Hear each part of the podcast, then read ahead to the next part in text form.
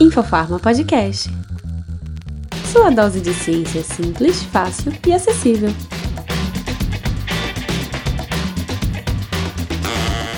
Olá, esse é o Infofarma Podcast, trazendo a sua dose de ciência simples.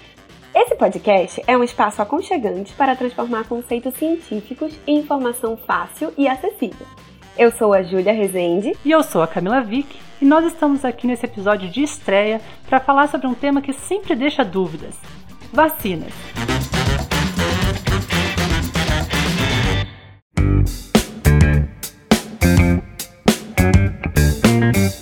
Vacina da gripe, vacina para coronavírus, mas afinal, o que a gente tem que saber sobre vacinas? Para tratar desse assunto, nós trouxemos dois especialistas no tema. Seja bem-vindo, professor Marco Antônio Stefano. Obrigado, boa tarde a todos. Estamos aqui então para falar um pouquinho sobre vacinas e vacinações. Estou pronto para responder as perguntas de vocês. Obrigada, professor. Como você chegou até o mundo das vacinas ou como as vacinas chegaram até você? Olha, são 32 anos de pesquisa nessa área. Eu, minha formação é medicina veterinária. Eu comecei trabalhando na fazendo estágio, né, na Embrapa, sendo bolsista depois do CNPq na Embrapa também, saúde animal, onde eu trabalhava com diagnóstico de doenças infecciosas em animais né, de grande porte, né. É, só que era bolsista e abriu o concurso no Instituto Butantan para a carreira de pesquisador, justamente na área de imunologia. Aí meu pai falou, olha, abriu o concurso aqui na imunologia, você não quer vir fazer? Ele faz abandonar a praia, ir para São Paulo. E aí tomei a maior bronca, né? Porque ele falou, eu não vou sustentar você o resto da vida. Eu falei, tá bom, pai, estou fazendo um concurso, estou indo para isso.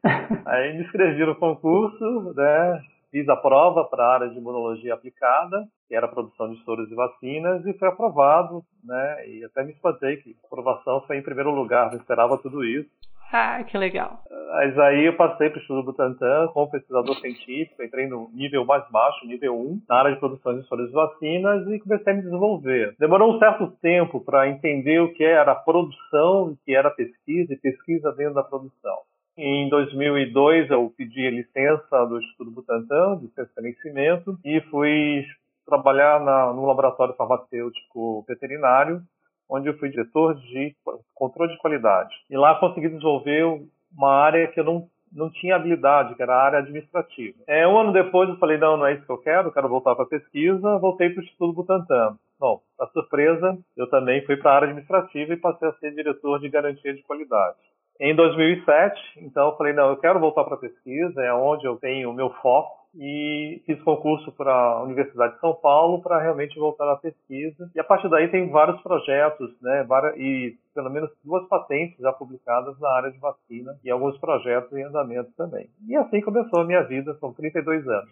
Muito bom, professor. A Academia Científica agradece muito a sua contribuição. Mas vamos dar boas-vindas também à farmacêutica Kátia Françoso. Boa tarde. É, eu agradeço também o convite para participar e espero poder colaborar com vocês respondendo às perguntas do público. Obrigada, Kátia. Mas conta pra gente, quem é o seu eu lírico cientista? Bem, a, minha carreira é um pouquinho parecida com a do professor, no sentido de que é, quando eu finalizei a graduação, eu fiz faculdade de farmácia e bioquímica hum, aqui na FCF USP. E quando eu finalizei, logo depois surgiu um concurso para técnico de nível superior no, no departamento de análises clínicas da faculdade. Durante a faculdade eu já tinha muito interesse na área de vacinas, mas quando eu prestei o concurso, na verdade, eu não sabia exatamente qual seria o meu trabalho. E no final é, foi muito interessante porque eu comecei justamente trabalhando na área de vacinas com proteínas recombinantes e agora eu já tô, faz 11 anos que eu estou trabalhando com isso e na área de pesquisa e é uma paixão. Eu realmente gosto muito de trabalhar e acabei me encontrando nesse laboratório, nessa pesquisa. Muito bom, Kátia. Seja bem-vinda mais uma vez. É, a Kátia e o Marco organizaram um material maravilhoso sobre vacinas que foi divulgado no site da Faculdade de Ciências Farmacêuticas da USP, que é o fcf.usp.br, e também nas várias redes sociais do Infofarma. Tem Facebook, Instagram, Twitter. O título que eles prepararam é O que precisamos saber sobre vacinas? E é uma adaptação de um material da própria Organização Mundial da Saúde. Aqui para o podcast, a gente selecionou algumas perguntas desse texto para se aprofundar um pouco mais no assunto e também dúvidas dos leitores do Infofarma, que agora poderão ser também ouvintes do Infofarma Podcast.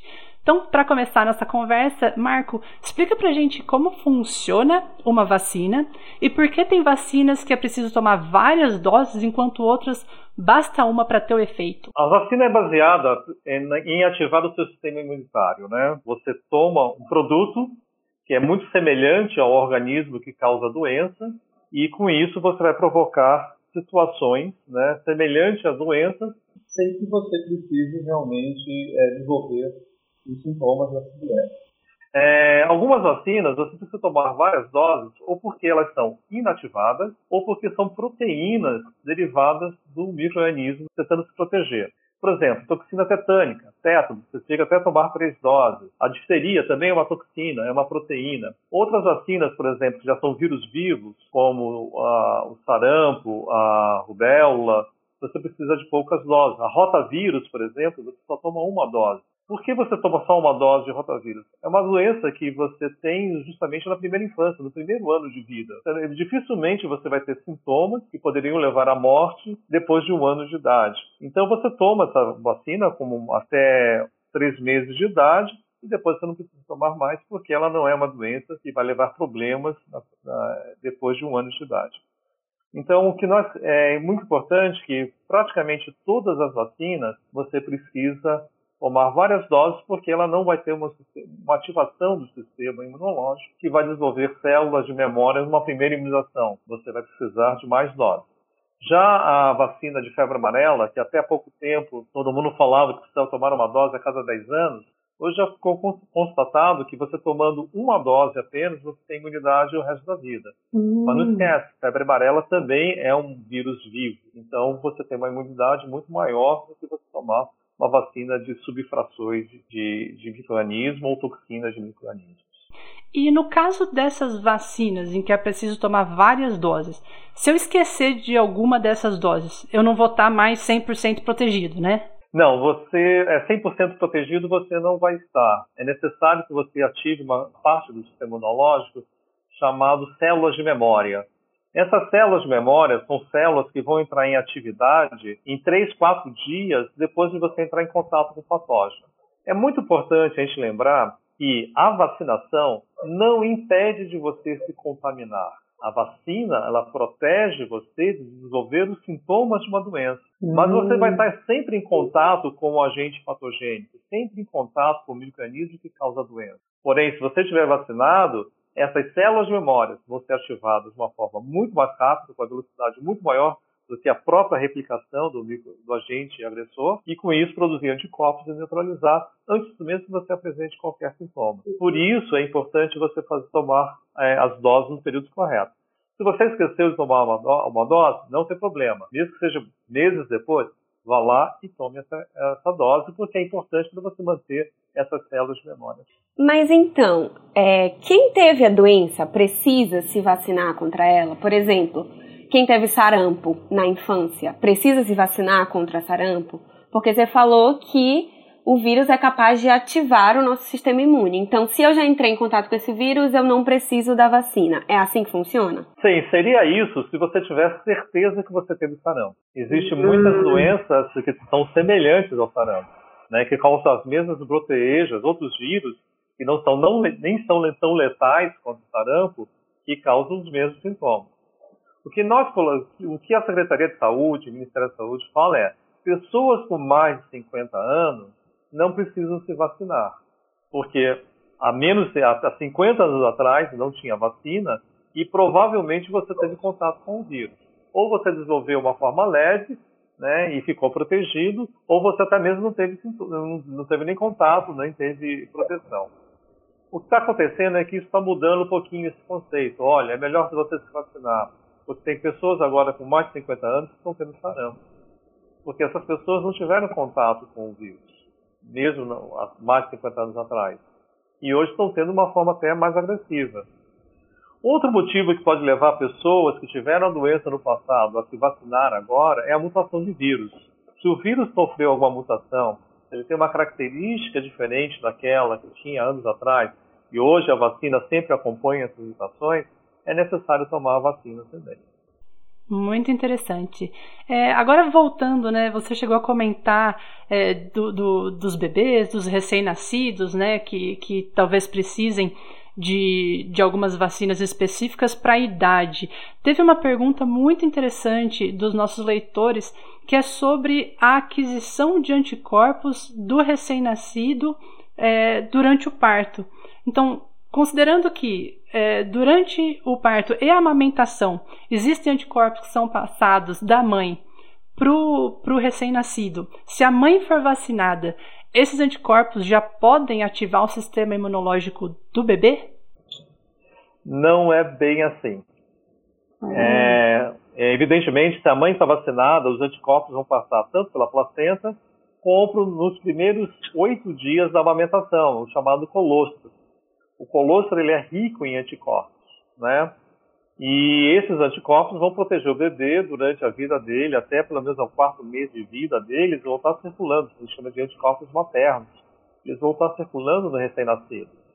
Então, é, ele vai estar, entre aspas, protegido de uma doença mais grave nos quatro primeiros meses, mas esses anticorpos, depois de quatro meses, começam a cair. E uhum. por isso que a maioria das vacinações acontece após o sexto mês. Quais são as vacinações que acontecem antes? É, acontecem antes? É a tuberculose, porque a tuberculose não interessa você ter um sistema imunitário que produz anticorpos, mas sim que ative o seu sistema celular, porque é uma bactéria álcool-ácido resistente, e então ela, a eliminação dela é através de células do sistema imune, não através de anticorpos. E a partir do terceiro mês, você começa a tomar as vacinas, que vão, as primeiras doses, que vão preparar o sistema imunológico para você ficar protegido. Que é justamente a tríplice bacteriana, hoje é a céstula bacteriana, né? Que vem a polio junto, e, e tetanosteria, pertussis, hepatite, óleo e hemofilus influenza. São essas três vacinas que você começa a preparar o sistema imunológico para receber. O que acontece? Por que a gente toma tanta vacina, né? Tantas crianças tomam vacina no primeiro ano de vida. A maioria das doenças infecto-contagiosas são letais para as crianças no primeiro ano de vida. E quanto mais você conseguir proteger ela, melhor. Mas esses anticorpos maternos, eles têm uma durabilidade muito curta. Hum, professor, eu tenho uma pergunta. Então, é, se o bebê é um indivíduo que tem o sistema imune fragilizado por causa do seu pouco desenvolvimento, se ele tomar uma vacina é, fabricada de vírus vivo, existe a possibilidade de acontecer alguma doença com esse bebê, dele desenvolver uma doença, visto que ele está entrando em contato com o vírus vivo? Sim, existe sim. É, Existem crianças que adquirem imunossupressão né, gênica, né? Tem crianças que são extremamente alergênicas, tem de, crianças que desenvolvem é, doenças autoimunes né, na, é, relacionadas à, à, própria, à resposta contra o próprio organismo. Essas crianças não podem tomar vacina, né? Elas não são recomendadas que tomem vacina, porque elas terão uma, uma consequência, uma reação adversa muito mais forte do que, esse, do que as pessoas normais. Tanto que a primeira vacinações ela tem que ser acompanhada por um pediatra. O pediatra tem que fazer a avaliação, saber se a criança tem um desenvolvimento normal de alimentação, ganho de peso, né, se ela vem recebendo é, todo todo o amparo né, ambiental, social, para que ela possa receber essas vacinas. Ao detectar alguma doença de pele, algum problema de alimentação, de ganho de peso, desnutrição, ou é, doenças frequentes, essa criança não é recomendada a tomar vacina. Isso é muito. É, quando você leva a criança nos primeiros anos de vida ao pediatra e aos postos, aos postos de saúde, o pediatra só recomenda a vacinação se ele fizer uma avaliação e a criança estiver bem, é, bem desenvolvida. Fora isso, ela não deve receber a vacina. E existe casos de vacina procedente a polio, né? Antigamente você podia ver que dava-se a gotinha, que é a vacina do Sabin, que é o vírus vivo da polio, desde o primeiro ano de vida. Hoje essa, esse protocolo já mudou. Você dá outra vacina da polio, que é a Salk, que é o vírus inativado nas crianças do primeiro ano, justamente para que não haja uma chamada reversão de patogenicidade. No Egito e na Índia, foi visto que dando vacina viva no primeiro ano de vida, as crianças tinham reversão de patogenicidade e esses vírus eram eliminados no esgoto, né? E aumentando então os casos de pólio em crianças das regiões mais pobres. Que interessante. Em função disso, mudou o protocolo de vacinação. Então, em vez de dar a vacina viva, eu dou a vacina Salk, que é um vírus inativado. Depois que a criança tem algum tipo de anticorpo, eu começo a dar a vacina SABE, que é a gotinha, que é o vírus vivo. Então, foi comentado sobre protocolo de vacinação, a gotinha. É, por que tem algumas vacinas que são distribuídas pela rede pública e outras não? O Brasil ele tem, desde 1980, ele tem o Plano Nacional de Imunização. Né? É um órgão ligado ao Ministério da Saúde que ele faz uma, um planejamento em relação a incidências de doenças, principalmente entre na primeira infância e agora também na segunda infância. E devido a, se houver uma vacina para esses tipos de incidências de doença, ela é colocada então à disponibilização no Sistema Único de Saúde. Por quê? A mortalidade infantil ela ocorre por dois motivos nos em países em desenvolvimento: subnutrição e também é, é, e também é, infecções, infecto, é, doenças infecciosas, né, que podem ser disseminadas principalmente por esgotos e assim por diante. À medida que você tem é, uma, uma, incidência de aumento de doença e essa doença existe vacinação, existe mecanismo de proteção, é, você pode então também disponibilizar ela para o sistema de saúde. Tudo vai depender do número de incidências. Por exemplo, o, mais, o estudo mais bonito que existe é o estudo do HPV, do vírus, da, da herpes vírus humanos, né? Porque ele é, era uma vacina que não existia no calendário do SUS, o SUS não queria colocar, mas o custo hospitalar das mulheres portadoras de câncer de útero era muito alto. Para você ter uma ideia, o SUS gasta por mulher que desenvolve câncer de colo uterino em torno de 7 mil a 10 mil reais. Se você colocar tratamento, cirurgia, pós-cirurgia, tudo isso. Olha, está muito mais barato dar uma vacina que custa 400, 500 reais do que eu depois gastar 10, 15 mil reais né, com uma pessoa que vai ter o câncer de, câncer de útero. Então, compensou uma coisa pela outra. Dizer, então, eu deixo de daqui a 15, 20 anos eu não vou ter mais é, uma incidência tão alta de câncer de colo de útero, porque eu fiz uma campanha de vacinação muito antes. E assim vai, é, é sempre feita essas pesquisas. Por exemplo, ainda hoje o Brasil ainda faz uma campanha de vacinação para influenza, né, para gripe, somente para idosos, crianças com menos de 6 anos ou pessoas em grupo de risco. A tendência é cada vez mais a produção ir aumentando da vacina até que toda a população esteja tem a vacina. Hoje é só esses grupos que estão vacinados em função da capacidade, né? E por ser mais, a doença ser mais letais para essas pessoas do que para a população em geral. Mas a nossa capacidade de produção hoje, o Butantan conseguiu produzir no ano de 2020 75 milhões de doses de vacina, né? Então foi feita a campanha dos idosos, foi feita com crianças, médicos, é, pessoal que trabalha em saúde, traba pessoas que têm alguma doença crônica, e, é, e até depois poder liberar para o público geral porque sobrou vacina. Então, a nossa capacidade de produção também tem que levar isso em consideração. Mas a doença é muito mais letal para idosos.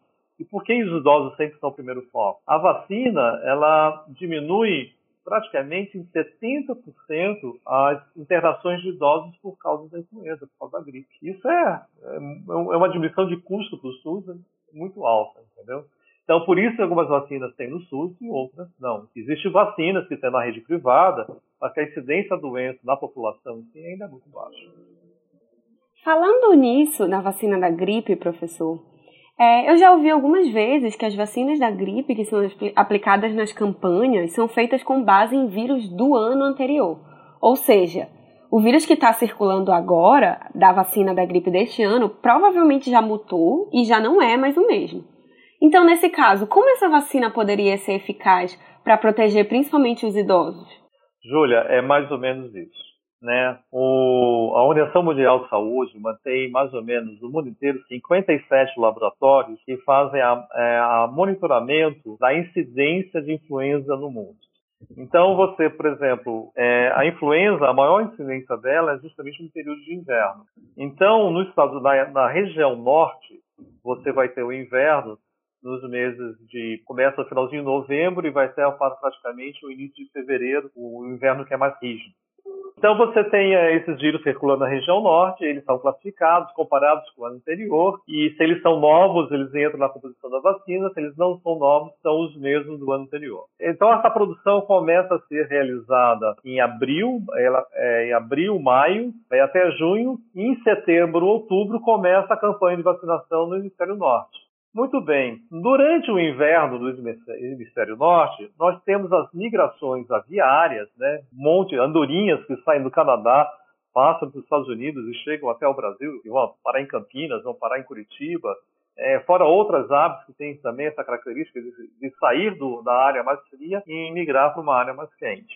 Essas aves trazem o vírus da influenza, né? E por causa, e nós temos outros dois ciclos, né, do hemisfério norte para o Brasil e uma outra que é da Cordilheira dos Andes para o Brasil também. Né? Então, toda essa, essa migração de aves pode trazer junto com ela o vírus da influenza. Bom, esses mesmos vírus, então, que foram detectados no hemisfério norte no março e abril, esses são os mesmos vírus que vão causar as doenças, da influenza, da gripe, né, no caso, no hemisfério sul no, sul, no próximo inverno, que será em, praticamente entre junho, julho e agosto.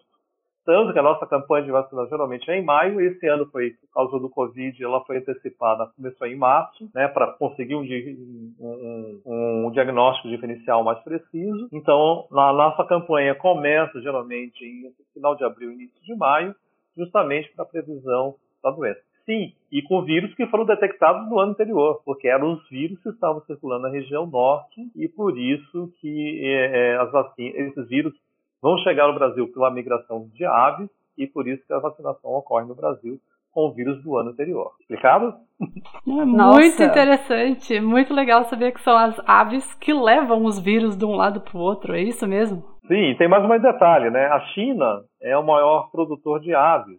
Né? Era o maior produtor de aves. É, e geralmente, por ter uma, uma uma criação extrativista, ou seja, as aves não são criadas em, em granjas com controles sanitários, não, elas são criadas soltas, como se fosse a famosa galinha caipira nossa.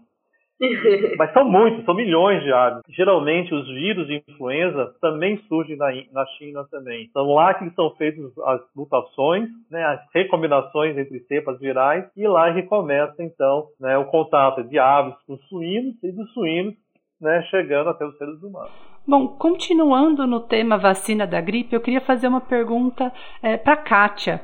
É, um, uma, uma das perguntas que nós recebemos foi: tenho câncer e estou fazendo imunoterapia. Posso tomar a vacina da gripe? Sim, é, aquelas pessoas que têm câncer, estejam fazendo imunoterapia, ou mesmo pessoas que possuem um, um, sistema imune mais debilitado, imunodeprimido, aquelas que fizeram transplante e tomam com frequência um imunossupressor, essas pessoas elas precisam primeiro consultar o profissional de saúde adequado, o médico ou aquele profissional de saúde que vai aplicar a vacina, para saber se ela pode ou não tomar a vacina, seja ela de gripe ou qualquer outra vacina que, que ela precise tomar. É claro que a vacina protege é, essas pessoas contra uma gripe seria até interessante que elas tomassem, uma vez que, que a gripe pode ser uma doença bastante grave né, nesse tipo de população. Mas é preciso primeiro avaliar como é, as condições metabólicas dessa pessoa para saber se ela pode ou não tomar uma vacina. Entendi. Uma outra pergunta que a gente recebeu bastante foi a seguinte: já tomei vacina contra a gripe e fiquei dois dias mal, dois dias doente. Isso quer dizer que eu peguei a gripe? Eu poderia ter passado para alguém nesse período? Isso é perigoso? Essa é uma pergunta bastante frequente, né? Eu tomei a vacina da gripe e fiquei gripado. É preciso lembrar que muitos outros vírus, além do vírus influenza, causam sintomas bastante semelhantes ao da gripe. É, nesse caso, a pessoa pode ter sido infectada por, por algum outro tipo de vírus que causam até sintomas mais leves, como um resfriado, e, e ela levar em, em, consideração que ela está gripada, mas na verdade ela não está com o vírus influenza. Além disso, é claro que a, a vacina, a partir do momento que você toma, ela demora cerca de 15 dias para fazer efeito e para que você seja é, imunizado. Então, nesse intervalo, é bom tomar todo o cuidado E pode acontecer de você, nesse período, ser infectado antes de estar propriamente protegido. Isso pode acontecer, então você tem que ficar sempre atento que nesse período de 15 dias você pode ter já se infectado com influenza, não quer dizer que a vacina não funcionou. Entendi. Mas então existe alguma relação da aplicação da vacina com o desenvolvimento de sintomas? Ou são duas coisas diferentes que não estão interligadas? Não, os sintomas para vacina de gripe, eles são os efeitos colaterais, né? Eles são bastante leves e não costumam estar relacionados com a vacinação em si. É, só para completar o que a Cátia falou, é importante frisar que a vacina de gripe utilizada no Brasil, ela não tem vírus vivo. A gente chama que é uma vacina fracionada. Ela só tem as proteínas de superfície, que são a hemaglutinina e a neuroamidase do vírus, mas não tem vírus vivos. Inclusive, a vacina é testada né, para ver se ela tem algum componente vivo antes de você, antes, antes mesmo da sua formulação. Então, a vacina jamais causaria os sintomas da gripe né, naquelas pessoas que receberam. Infofarma Podcast. Então, vamos voltar desde o início. Para a gente entender melhor como, como funciona essa, é, uma vacina de vírus atenuado, uma vacina de vírus vivo, uma vacina com fragmentos do vírus. Quais são as diferenças entre elas, molecularmente falando, e quais são o perigo que elas podem causar, quais são o desenvolvimento de sintomas que ela pode causar? Vocês podem explicar um pouco mais sobre isso? Então, é, quando a gente fala em vírus vivo, a gente faz parte da era pasteuriana, né? As maiores descobertas das vacinas, né, de como as vacinas poderiam descobrir, sem saber os mecanismos moleculares que estariam envolvidos, retomam dessa época de Pasteur. A primeira vacina que ele conseguiu desenvolver contra a cólera aviária foi uma cultura de bactérias envelhecidas que o técnico errou a sua formulação e acabou fazendo é, uma vacina atenuada e conseguiu então é, dar imunidade a uma ave que antes ela não tinha. Com isso surgiu a teoria para a produção das vacinas da raiva, né, fazendo várias passagens em ovo embrionário, ela ia perdendo a capacidade infectiva é, desse vírus. Tanto que isso é chamado, chamado do vírus fixo Pasteur. Né? E o vírus fixo Pasteur ele começou, na verdade, com a inoculação do vírus em tecido nervoso de coelho, que era depois colocado ao sol para ressecar, e esse tecido de coelho era replicado depois em ovos embrionados. Então a tendência começou aí. E viu-se então que eu poderia diminuir a patogenicidade de, algumas, de alguns micro-organismos fazendo as chamadas passagens. Olha, o vírus da raiva, se eu passar 64 ovos né, seguidos, o mesmo vírus passar 64 vezes em ovos, é, ele fica atenuado para cachorro. Se eu passar 128 vezes, ele fica atenuado para bovino, né? E aí por diante. Para seres humanos, ele nunca atenuou. Ninguém me arriscou a usar vírus vivos de raiva em seres humanos. Geralmente, o vírus da raiva para seres humanos é inativado, né? Você inativa o vírus usando substância química para que ele perca a capacidade de replicação. Então, nós temos na vacina, né, essas duas classificações: os vírus vivos atenuados, ou seja, eles têm capacidade de replicação, mas não têm capacidade de levar os sintomas da doença. Nós temos as vacinas inativadas, que são organismos inteiros que foram tratados ou pelo calor ou tratados clinicamente e perderam a sua capacidade de replicação.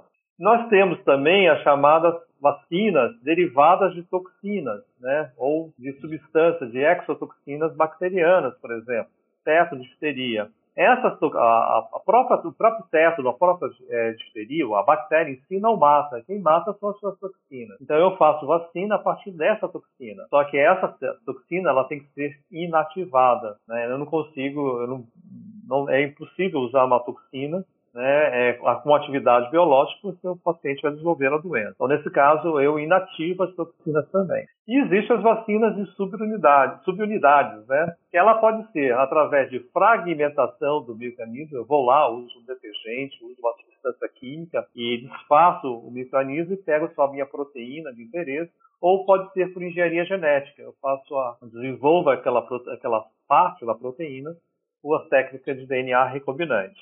E hoje, mais modernamente, nós temos as, chamadas vacinas DNA e de RNA, onde eu uso as moléculas estruturas de DNA e RNA para que dentro do organismo que vai receber a vacina, a proteína seja produzida no próprio organismo, né? Levando à semelhança da produção da proteína pelo microorganismo se ele estivesse causando a infecção. Então, são hoje esses modelos, existem outros modelos de vacina, por exemplo, tem um modelo que é chamada vacina vetorial, que é a vacina de Oxford que está sendo testada hoje para o Covid-19. É vetorial porque é um vírus, é um adenovírus, um vírus que não causa sintomas em seres humanos, e ela carrega dentro de si o DNA do vírus do SARS-CoV-2, que é o vírus que causa a Covid-19. Então é outro, é um vírus vivo, mas modificado geneticamente, e ela é chamada então de vacina vetorial. Ah, mas agora você tocou num ponto muito interessante, que é a vacina de Covid, e acho que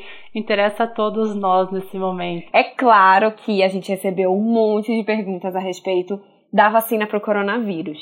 Então, a pergunta que a gente mais recebeu foi: quanto tempo em média demora para fazer e distribuir uma vacina? Bem, pessoal, é, essa é a pergunta da, da vez. Está todo mundo muito ansioso e querendo uma vacina o mais rápido possível, claro. Mas uma vacina, ela precisa ser, primeiro, segura e, segundo, eficiente. E para a gente chegar numa vacina segura e eficiente, é, é preciso seguir uma série de etapas de desenvolvimento para garantir que essa vacina terá uma segurança adequada e que a gente possa correr o risco de aplicá-la em larga escala em humanos. Então, uma vacina, é, o desenvolvimento de uma vacina demora em média 10 a 12 anos para que ela comece a se desenvolver no laboratório até chegar ao mercado. É claro que na situação de pandemia, várias etapas podem ser feitas ao mesmo tempo, concomitantemente. Então, assim, a gente abrevia um pouco mais o tempo para o desenvolvimento da vacina. E, além disso, tem sido um, utilizado alguns modelos de vacinas que nós já conhecemos e já temos indicativos pra, de segurança adequados para que a gente possa pular algumas etapas. Mas as etapas de segurança precisam ser todas cumpridas, por isso é bastante provável que não tenhamos a vacina ainda este ano. E além das etapas de segurança, hoje se fala muito em investimento, né? Quantidade de dinheiro mesmo, pesquisadores trabalhando. Agora, o tempo que demora para criar uma vacina é condizente com o investimento e com a quantidade de pesquisadores trabalhando nela? Ou tem mais a ver com a complexidade do causador da doença, seja um vírus ou uma bactéria? Camila, é tudo isso que você está falando né? É, tem a complexidade do microorganismo que está causando. Né? Existe o mercado de medicamentos que concorre paralelamente hoje com a, o estudo das vacinas. A gente pode ver que o HIV, né, o vírus da AIDS, até hoje não tem uma vacina. As vacinas atrasaram muito o desenvolvimento para essa doença, porque surgiu o coquetel para o tratamento do HIV, tratamento da AIDS, os sintomas da AIDS. Então, olha, se eu tenho um tratamento né, que leva você a ter a sua qualidade de vida, para que eu vou investir numa, vou dar tanto dinheiro para desenvolver uma vacina tão rapidamente? Então a, existe essa competição, né, que não é ruim, ela tem que existir. Uhum. Mas assim, eu não resolvo o problema, né? Eu simplesmente eu cuido do problema, mas eu não resolvo. Lógico, as vacinas contra a AIDS continuam sendo estudadas. Por quê? Porque a AIDS, é uma, todo mundo é, usa como exemplo, ah, AIDS não temos uma vacina até hoje. Não temos que não recebeu todo o investimento que deveria ter recebido, né? E não recebeu o foco. E ainda por cima, é um vírus que tem uma complexidade diferente. É um vírus que atua justamente sobre o seu sistema imunológico. E aí isso fica cada vez mais difícil. Entendeu? Então você tem que ter certeza que, como a Kátia falou, segurança, eficácia, a vacina tem que ter. Em 2009 aconteceu um acidente com a vacina de gripe muito sério, né? Que foi a morte de 450 crianças em função do adjuvante que foi usado numa vacina da gripe nos Estados Unidos. Isso levou a uma reformulação da Organização Mundial de Saúde sobre todos os testes pré-clínicos que uma vacina tem que passar. E isso alterou muito o custo da produção de uma vacinação. A morte de 450 crianças por um adjuvante mal purificado né, levou a narcolepsia, essas crianças morreram de inanição, foi um marco gravíssimo. Você pode entrar na página do, do FGA e procurar lá, né, morte por, por narcolepsia e vacina. Você vai encontrar esse caso em 2009. Em 2009 nós tínhamos um, um alerta, né, um alerta nível 6 para a gripe, da Organização Mundial de Saúde. Então começou a se produzir quantidades imensas de vacina. Foi aí que descobriu que a vacina da gripe não tinha um ano de validade, ela só tinha três meses de validade. A proteína se degradava na própria vacina. E aí descobriram um monte de coisa sobre estabilidade. Então, a produção de vacina hoje não é só você chegar no laboratório, olha, eu tenho um antígeno, então vou vacinar as pessoas. Eu tenho a formulação dessas vacinas, os componentes que vão entrar nessa formulação, se ela vai ser liofilizada, se ela vai ser líquida, qual a estabilidade dela na prateleira.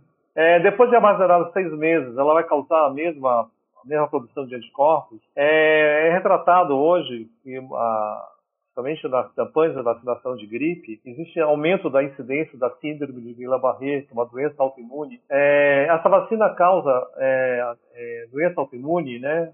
E não existe técnica para detectar isso. Somente nos estudos clínicos que você vai conseguir ver se uma vacina tem capacidade ou não né, real de, de, de causar doença autoimune. Existem os chamados testes predictivos, né?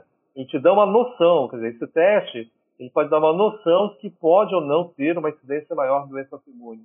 Mas jamais, só no estudo clínico em humanos, que eu vou saber que essa doença pode ou não causar doença autoimune. E essa doença autoimune pode acontecer, aparecer 5, 6 anos depois. Não, e é importante sim lembrar né, do, dos riscos, mas como todo medicamento, a vacina também tem riscos e benefícios. E creio que na maioria das vezes os benefícios chegam a ser maiores do que os riscos, pensando no geral da população.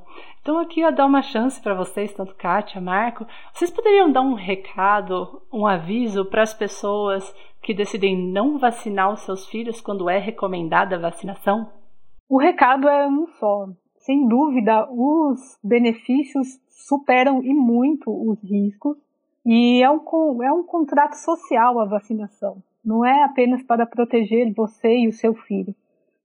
Vacinando, você está protegendo toda a população e todos aqueles que estão em contato, estão próximos, inclusive aquela parte da população que não poderia tomar a vacina, por exemplo. Alguém, um imunossuprimido, um, alguém que tenha alergia àquela vacina especificamente. Então, é um contrato social e é fundamental garantir que a carteira de vacinação esteja completa e em dia, mesmo para os adultos, aquelas vacinas que precisam ser tomadas com frequência, a cada 10 anos, a cada 5 anos.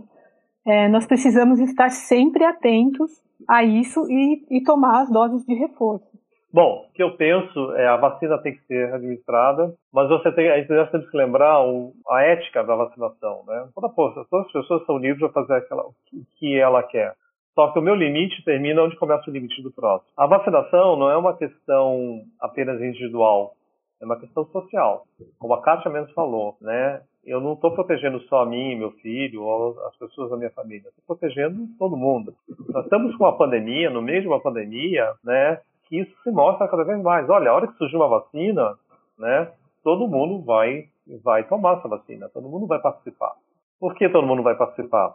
Porque existe uma extrema necessidade de proteger a si próprio e aos outros também. Eu sabendo que estou protegendo a mim, estou protegendo os outros. Existe muito, muito discurso que vacina causa autismo, né? Uma publicação médica que saiu na década de 90, né, e hoje já se sabe que os mecanismos de, que levam ao autismo são outros, é, e esse médico, inclusive, foi, o trabalho foi retratado porque foi, uma, foi um trabalho hipotético, não foi um trabalho baseado em fatos reais, Aliás, o Covid também está mostrando uma coisa: revistas de renome internacionais, revistas é, científicas renomadas estão publicando trabalhos hipotéticos.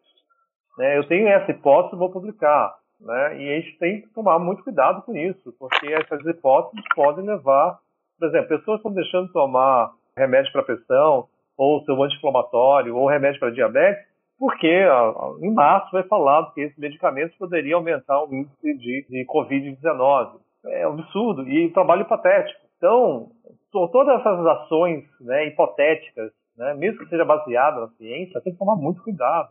Recentemente, agora saiu, né, cloroquina, hidroxicloroquina. Nossa, todo, todos os estudos até hoje feitos com hidroxicloroquina, cloroquina, com o vírus foi feito in vitro, não tem nada em seres humanos. Não tem um estudo sério em seres humanos. Nós temos que tomar muito cuidado com o que nós estamos observando, o que nós estamos vendo. Aquilo que se observou in vitro não quer dizer que a gente vai observar isso em seres humanos, nem mesmo em animais. Então, eu não estou dizendo que não faça efeito ou faz efeito. Tem que ser estudado, tem que ser comprovado. Então, quando você chega e fala que não vou vacinar porque causa tal doença, porque vai levar meu filho a, a tal coisa, tome cuidado, porque você está acreditando naquilo que todo mundo está falando. São as fake news. A incidência de doenças, é, de reações adversas graves, né, em vacinação é 1 para 10 milhões. E se você tiver uma boa anamnese antes de tomar a vacina, né, se você consultar a pessoa, saber se tem histórico familiar de doença autoimune, de alergia, se você tiver uma boa anamnese no indivíduo antes de tomar a vacina, você reduz isso para um caso em cada 30 milhões. As três mortes que tiveram no estado de São Paulo por febre amarela em 2000, recentemente, 2017, 2016, foram pessoas que não tinham recomendação para tomar a vacina, eram pessoas com mais de 60 anos de idade, onde você não deve administrar vacinas que contêm vírus. E uma, se não me engano, já era já estava incubada com o vírus da febre amarela. Então é muito importante, né, ao fazer a campanha de vacinação, você ter uma boa anamnese, saber da situação e aí sim, né, a recomendação correta da vacina e lógico, lembrando que a vacina é um ato social. Muito legal, professor, muito legal, Kátia. É sempre importante a gente frisar esse tipo de coisa aqui no nosso podcast. Inclusive, o podcast é um canal para a gente esclarecer essas dúvidas e esses mitos sobre a ciência. Então, é muito importante a participação de vocês nesse tipo de informação.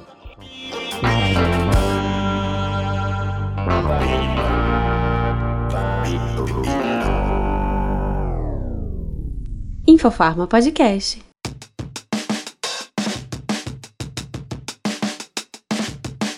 E já que estamos no meio de uma pandemia, a gente queria ouvir de vocês. Quando teremos uma vacina para coronavírus 19? Como que está o panorama do desenvolvimento dessas vacinas atualmente? O que vocês sabem sobre isso? O que vocês podem nos explicar sobre isso?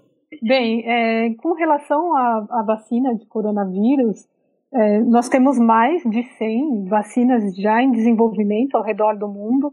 Algumas delas, cerca de oito, já estão em estudos clínicos, isso significa que elas já estão é, sendo, sendo testadas em humanos. E algumas já estão em fases mais avançadas, como é a vacina de Oxford, que será testada aqui no Brasil. Mas ainda não dá para precisar quando teremos essa vacina. A data chave e também nem se essas vacinas que já estão em seres humanos elas serão seguras e se terão a eficácia é, necessária para que a gente consiga debelar a pandemia. Então acho que é isso. O professor quer comentar alguma coisa a respeito? É, vai demorar muito tempo, né? É, toda vez que você tem um produto injetável, né, no meu ponto de vista, as reações adversas e a eficácia da vacina são coisas que têm que ser muito bem testadas nós tivemos em 2013 né, uma, uma vacina né, de um laboratório farmacêutico contra a dengue, que fez um estudo fase 3, né, que é a, é, é a última fase antes da comercialização, e no ano de 2012 saiu assim, ah, a vacina contra a dengue só tem 38% de eficácia. Né? Como assim? Como não tivesse sido muito bom. Em janeiro, em março de 2013, eu estava dando a disciplina, sai no jornal. Nossa, a vacina contra a dengue teve 38% de eficácia. Falei, peraí, mas é, no ano passado 38% foi, foi ruim e agora 38% é ótimo. Por que isso? Olha, se você colocar, e eram praticamente 5 milhões de brasileiros que estavam desenvolvendo a dengue, 38% é muito. E é uma redução enorme no tratamento do SUS. Então, assim, a gente pensa, ah, mas a vacina é boa, a vacina é ruim, a vacina ela causa, ela diminui a incidência da doença, é, 30% é bom, 30% é ótimo. Se você tem milhões de pessoas, se você conseguir 30% de, de não internação, 30% de não tratamento, isso é uma diminuição de custo muito interessante, muito bom. Mas, assim, nós tivemos também casos específicos que as vacinas, depois de dois, três anos, né, tinham, tinham dúvidas sobre a sua eficácia e a sua segurança. E essas vacinas foram retiradas do mercado, né? Você e foram, muitas delas foram tiradas silenciosamente do mercado. Você nem sabe que elas existem mais. Então, isso tudo é, é, é, tem que levar sempre em consideração qual é a eficácia dessa vacina, qual é a segurança que ela traz. Você não descobre segurança de uma vacina em um ano. Você não descobre segurança da vacina em seis meses. Leva-se muito mais que isso. A Organização Mundial de Saúde recomenda que no estudo fase 2, as pessoas imunizadas, que em torno de 200 até 1.000 pessoas são imunizadas na fase 2 sejam observadas por pelo menos 5 anos, né? Para que você tenha certeza que as reações adversas são aquelas que são esperadas para aquele tipo de vacina. Na fase 3, então, é, as pessoas ainda vão ser acompanhadas após a vacinação durante três anos. Então, assim, é muito difícil você ter uma vacina que seja completamente segura. As vacinas mais seguras que eu posso dizer para vocês são aquelas que usam é, frações, quer dizer, não usam vírus vivo, não usam partículas inteiras, mas aquelas que usam subfrações. Então, com essas fica mais fácil você ter uma previsão, né, se elas vão causar doença autoimune se vão ser eficazes ou não. Então, assim, quando você usa material vivo ou mesmo vacinas vetorizadas vivas, o cuidado tem que ser maior, muito maior. Esse, só para voltando àquele estudo da narcolepsia em 2009 com doenças é, com crianças né, é, nos Estados Unidos, hoje, todas as vacinas que contêm o adjuvante, eu tenho que ver se essa vacina me causa lesão a nível do sistema nervoso central. É obrigatório. Então, antes, no estudo clínico, de, eu tenho que fazer tomografia antes e depois, e daqui, durante cinco anos, da pessoa que foi vacinada, pelo menos todo, uma vez por ano. Então imagina a quantidade de análises clínicas, análises laboratoriais, é, exames de imagem, quanto vou gastar para atender 200, 300, até mil pessoas. E a disponibilidade desse equipamento para cuidar das pessoas. Então, nós estamos falando, um estudo clínico em seres humanos gasta praticamente é, dois terços de todo o projeto, todo o dinheiro de um projeto. Um estudo, uma, uma vacina, desde o do laboratorial até a sua comercialização, ela custa hoje de 900 milhões a 1 bilhão e 300 milhões de dólares. Dólares, né? São reais. Você imaginou a quantidade? A, a, a AstraZeneca está contribuindo com 1,3 bilhões para essa vacina de Oxford, para o estudo clínico dessa vacina, que vai ser inclusive testada no Brasil. E tem que ser testada no mundo inteiro. E o Brasil é o melhor lugar para a gente testar a vacina no mundo inteiro, entendeu? Porque nós temos afrodescendentes, nós temos caucasianos, nós temos uma população amarela, nós temos um povo mediterrâneo, né, bem localizados e bem e misturados também, em qual você vê fatores epigenéticos envolvidos na eficiência, na qualidade, na eficiência ou não de uma vacina. Aproveitando, é, nessa resposta você trouxe vários elementos interessantes que eu acho que seria legal dar uma explicação do que eles são. Então, quais são as fases de desenvolvimento de um medicamento e também de uma vacina? Você comentou de pré-clínico, clínico fase 1, 2 e 3. Também você falou a palavra adjuvante quais são os, as partes de uma vacina. Então, se puder resumidamente comentar desses, desses elementos que fazem parte do processo de, produ de, processo de desenvolvimento e também do produto vacina. É, falando da composição da vacina, ela é composta pelo antígeno, que é aquele é, microorganismo ou uma parte do microorganismo, que seria equivalente no, no medicamento ao princípio ativo mas ela é composta, ela tem uma série de outros compostos que são necessários para garantir a estabilidade dela em prateleira, como o professor mencionou. Então, os conservantes, estabilizantes, enfim. E também os adjuvantes, que são aqueles compostos que vão potencializar a resposta imune. Os adjuvantes são essenciais na composição das vacinas, principalmente nas vacinas de subunidades.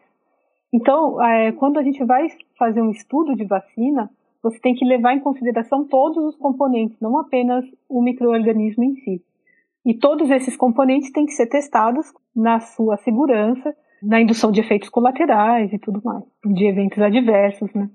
Então, tudo isso a gente precisa garantir que esteja ok. As fases de desenvolvimento de vacina, ela começa desde aquela fase em que nós estamos desenhando a vacina e ainda fazendo hipóteses e, e pensando em como será aquela vacina. Então, se ela, o que, que vai conter na vacina, como ela será produzida, o número de doses que imaginamos que, que serão necessárias, a, a quantidade de, de microorganismo que será injetado, enfim.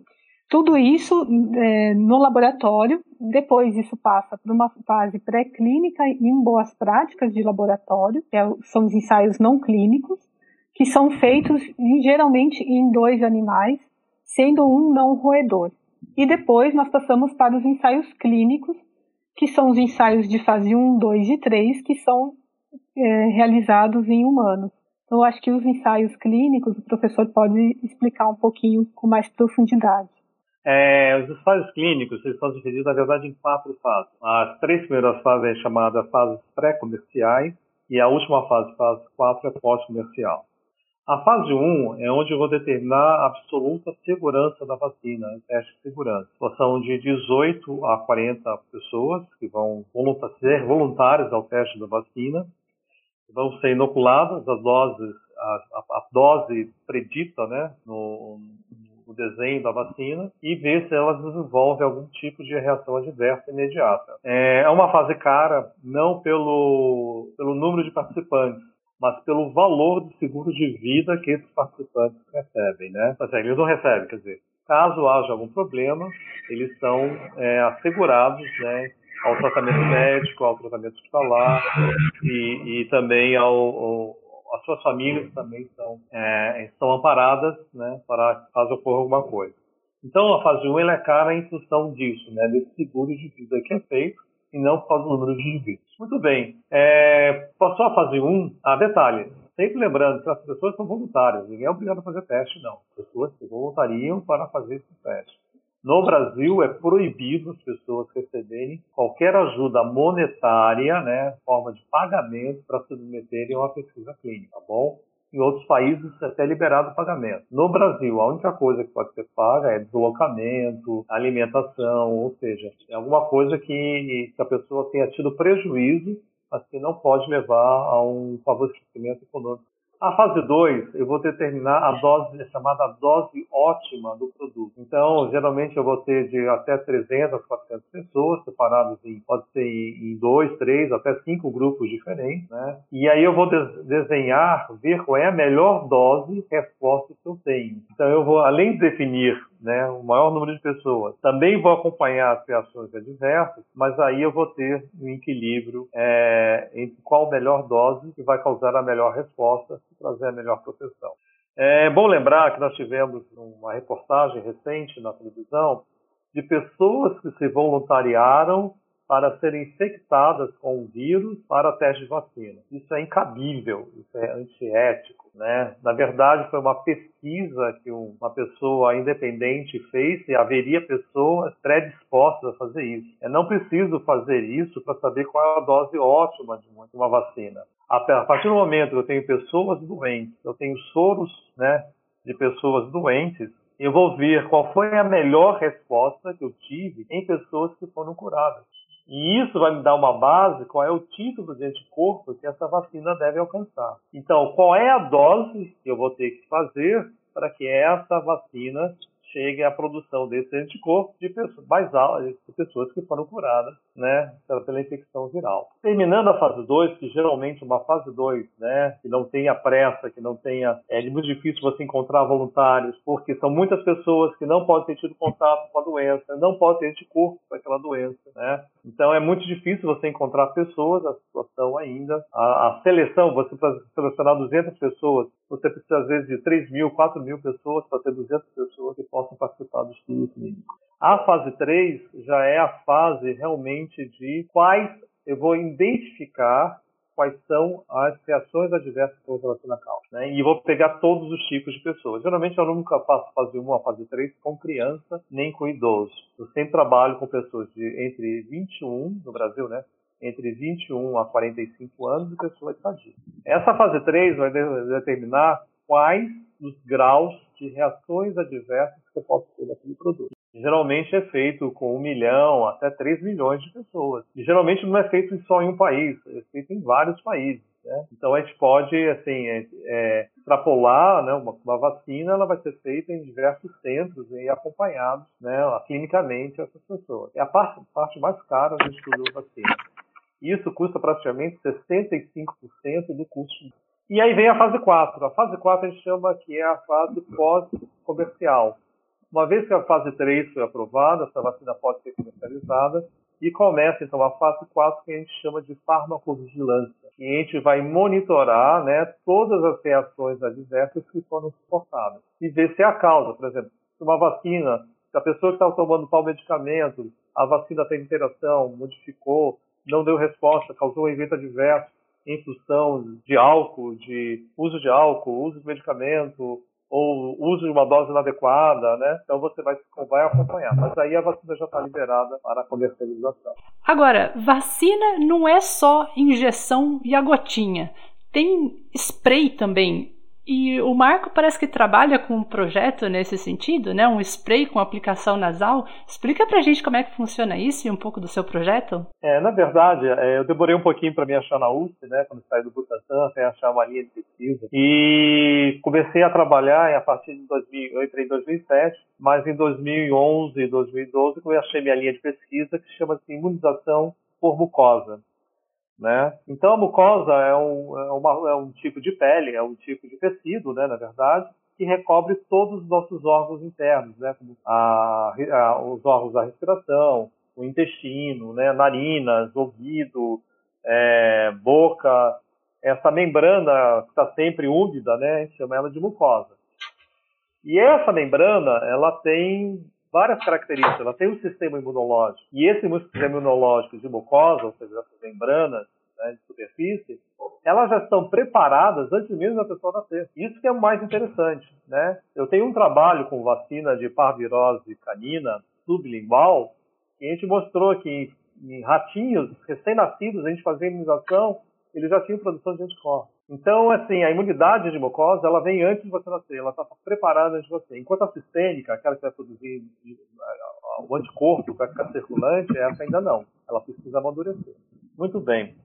É, um trabalho feito em 1978 mostrou que a quantidade de anticorpos da classe IgG são muito baixas no pulmão. Né? São muito baixas em indivíduos normais, né? Indivíduos com doença não, são baixas em indivíduos normais. E que uma vacinação injetável para uma doença respiratória só teria eficácia quando o pulmão estivesse inflamado, ou seja, quando o pulmão tivesse uma permeabilidade vascular aumentada e esses anticorpos pudessem chegar no pulmão. Existe uma vacina é, nasal já aplicada para gripe, né, na Europa e nos Estados Unidos. Ela não foi registrada ainda no Brasil, mas é uma vacina de gripe de um laboratório farmacêutico que a pessoa é vírus vivo é, atenuado que a pessoa toma por via nasal. E olha, quando é produzido o lote dessa vacina, os Estados Unidos consome em massa. Primeiro que são as crianças que têm medo de injeção, mas 15% dos adultos também têm medo de injeção. E muitos adultos não tomam suas vacinas, não colocam suas vacinas em dia, porque tem medo de injeção. Então, assim, é, essa vacina, né, a gente chama de spray nasal, mas na verdade é o delivery nasal, ela tem a grande função de levar a proteção sistêmica, né, a produção de anticorpos da classe IgG, como também deixar essa mucosa preparada para receber o vírus, né, preparada de modo que se o vírus penetrar, ele seja neutralizado antes mesmo de chegar ao órgão-choque dele. Porque a IgA secretora está presente na saliva, está presente na lágrima, está presente no leite materno, ela está presente em todo o revestimento do intestino e todo o revestimento do sistema respiratório. Então, ela, a nossa intenção é que nós produzimos uma imunidade, transferimos uma imunidade e antes mesmo que o vírus penetre, ela possa ser neutralizada. O mais importante, o mais importante, então, a vacina comercializada para gripe é um vírus vivo. E eu não vou usar vírus vivo. Tá? Usar um, um, um vírus, é, coronavírus vivo é muito perigoso. Eu vou usar subunidades do vírus, a proteína, em nanopartícula. E essa nanopartícula, né, por questão de segredo, eu não posso falar o que, que é, essa nanopartícula, ela tem duas propriedades. Ela tem capacidade de ter uma grande concentração de antígeno dentro dela e ela tem capacidade de ser mucoadesiva, ou seja, ao encontrar com a mucosa, com esse tecido que reveste ah, os nossos órgãos, é, é, o revestimento da mucosa, ela faz adesão e não sai mais dali. E ali ela ficando, em duas, três horas depois que ela fica, ela vai ser fagocitada. Né? Ou por macrófagos que vão conseguir né, trazer para dentro esse antígeno, ou por células especializadas, né, chamadas células M do sistema imunológico de mucosa. Então a intenção nossa é ativar esse sistema imunológico de mucosa. Existe uma característica muito grande, ou seja, eu preciso de uma grande quantidade de antígeno e preciso que esse antígeno fique na mucosa durante muito tempo, pelo menos duas horas, para que ele possa, então, desencadear uma resposta imunológica. Adequada. Muito bacana o projeto, Marco. Então, a ideia é sim procurar uma vacina para coronavírus, mas buscando esses outros tipos de tecnologia, usando nanopartícula e formas de administração, vou dizer assim, não convencionais, né? Que não seja a injeção ou a gotinha. Sim, é, é importante, Camila, a gente ter em mente nós precisamos ter 200, 300 projetos de vacina no mundo funcionando, né? É, é, Espera-se que 90% dessas, dessas, desses estudos vão parar na fase, na fase pré-clínica ou não clínica, né? Porque muitas vacinas vão mostrar ou que tem uma toxicologia muito alta, ou que tem um, um, um, não tem uma eficácia tão grande, não chega a quantidade de anticorpos suficiente para neutralizar o vírus. Então, assim, 90% na fase não clínica já vai ficar para trás. Então, quanto mais vacinas estiverem sendo estudadas, mais chance você tem que uma ou duas ou três ou até mesmo quatro se sobressaem. Mas uma coisa que é muito importante, que eu vejo no Brasil inteiro, né? Nós tivemos uma chamada para o CNPq foram mais de 3 mil é, projetos de pesquisa e somente alguns foram recomendados. A maioria não é em vacina, se não me engano, só tem três ou quatro projetos de vacinas. Mas o que me preocupa é que todo produto farmacêutico, seja um fármaco químico, seja uma vacina, seja um biofármaco, toda vez que você vai desenhar esse produto, você tem que ter em mente o ciclo de vida desse produto como ele vai quando, como ele vai começar na bancada. É, muitas vacinas que estão sendo estudadas, né, hoje, quando chegar, falou, tá bom, a vacina deu certo, vamos produzir agora 10 milhões de doses, a vacina não é escalonável. Ah, para produzir 10 milhões eu vou levar 5 anos. Eu já vi isso diversas vezes na medicina veterinária, tá? Por isso na medicina humana não é muito diferente. Se você não for parte de um produto e você tem o desenho do escalonamento dela, é para você fazer testes de bancário e falar, ah, a bancada é muito legal, muito boa, mas eu não vou conseguir escalonar. Não consigo produzir 10 milhões de doses. Preciso pelo menos 35. A vacina de raiva animal hoje no Brasil, eu preciso, no mínimo, no mínimo, de 350 milhões de doses por ano. Então, um laboratório só não consegue produzir essas quantidades. Por isso, nós temos que ter vários projetos de vacinas em andamento, vários tipos de tecnologia, né, mostrando qualidade, segurança e eficácia. Nós não temos, nunca vai ter uma tecnologia capaz de atender o mundo inteiro. Né? Então, isso é uma coisa muito importante. Eu preciso que a vacina seja escalonável. Preciso que o seu princípio de, o seu princípio de conceito seja muito cientificamente muito bem fundamentado. E eu preciso que ela tenha segurança. Infofarma Podcast. Muito obrigada, pessoal. Eu fico muito feliz de vocês terem participado desse episódio com a gente. Foi um prazer ter vocês aqui. É muito importante que vocês continuem disseminando esse conhecimento por aí, explicando o trabalho de vocês, que nesse cenário de pandemia está sendo muito importante. E é isso. Queria realmente agradecer a presença de vocês e espero que o público tenha gostado desse nosso episódio piloto. E você que está nos ouvindo, se você tem perguntas cabeludas sobre esse ou outros temas científicos na área da saúde, mande uma mensagem para a gente através das redes sociais da Faculdade de Ciências Farmacêuticas da USP, facebook.com farmáciausp, instagram.com fcfusp e twitter.com fcfusp. Esse foi o nosso episódio de estreia e até a próxima!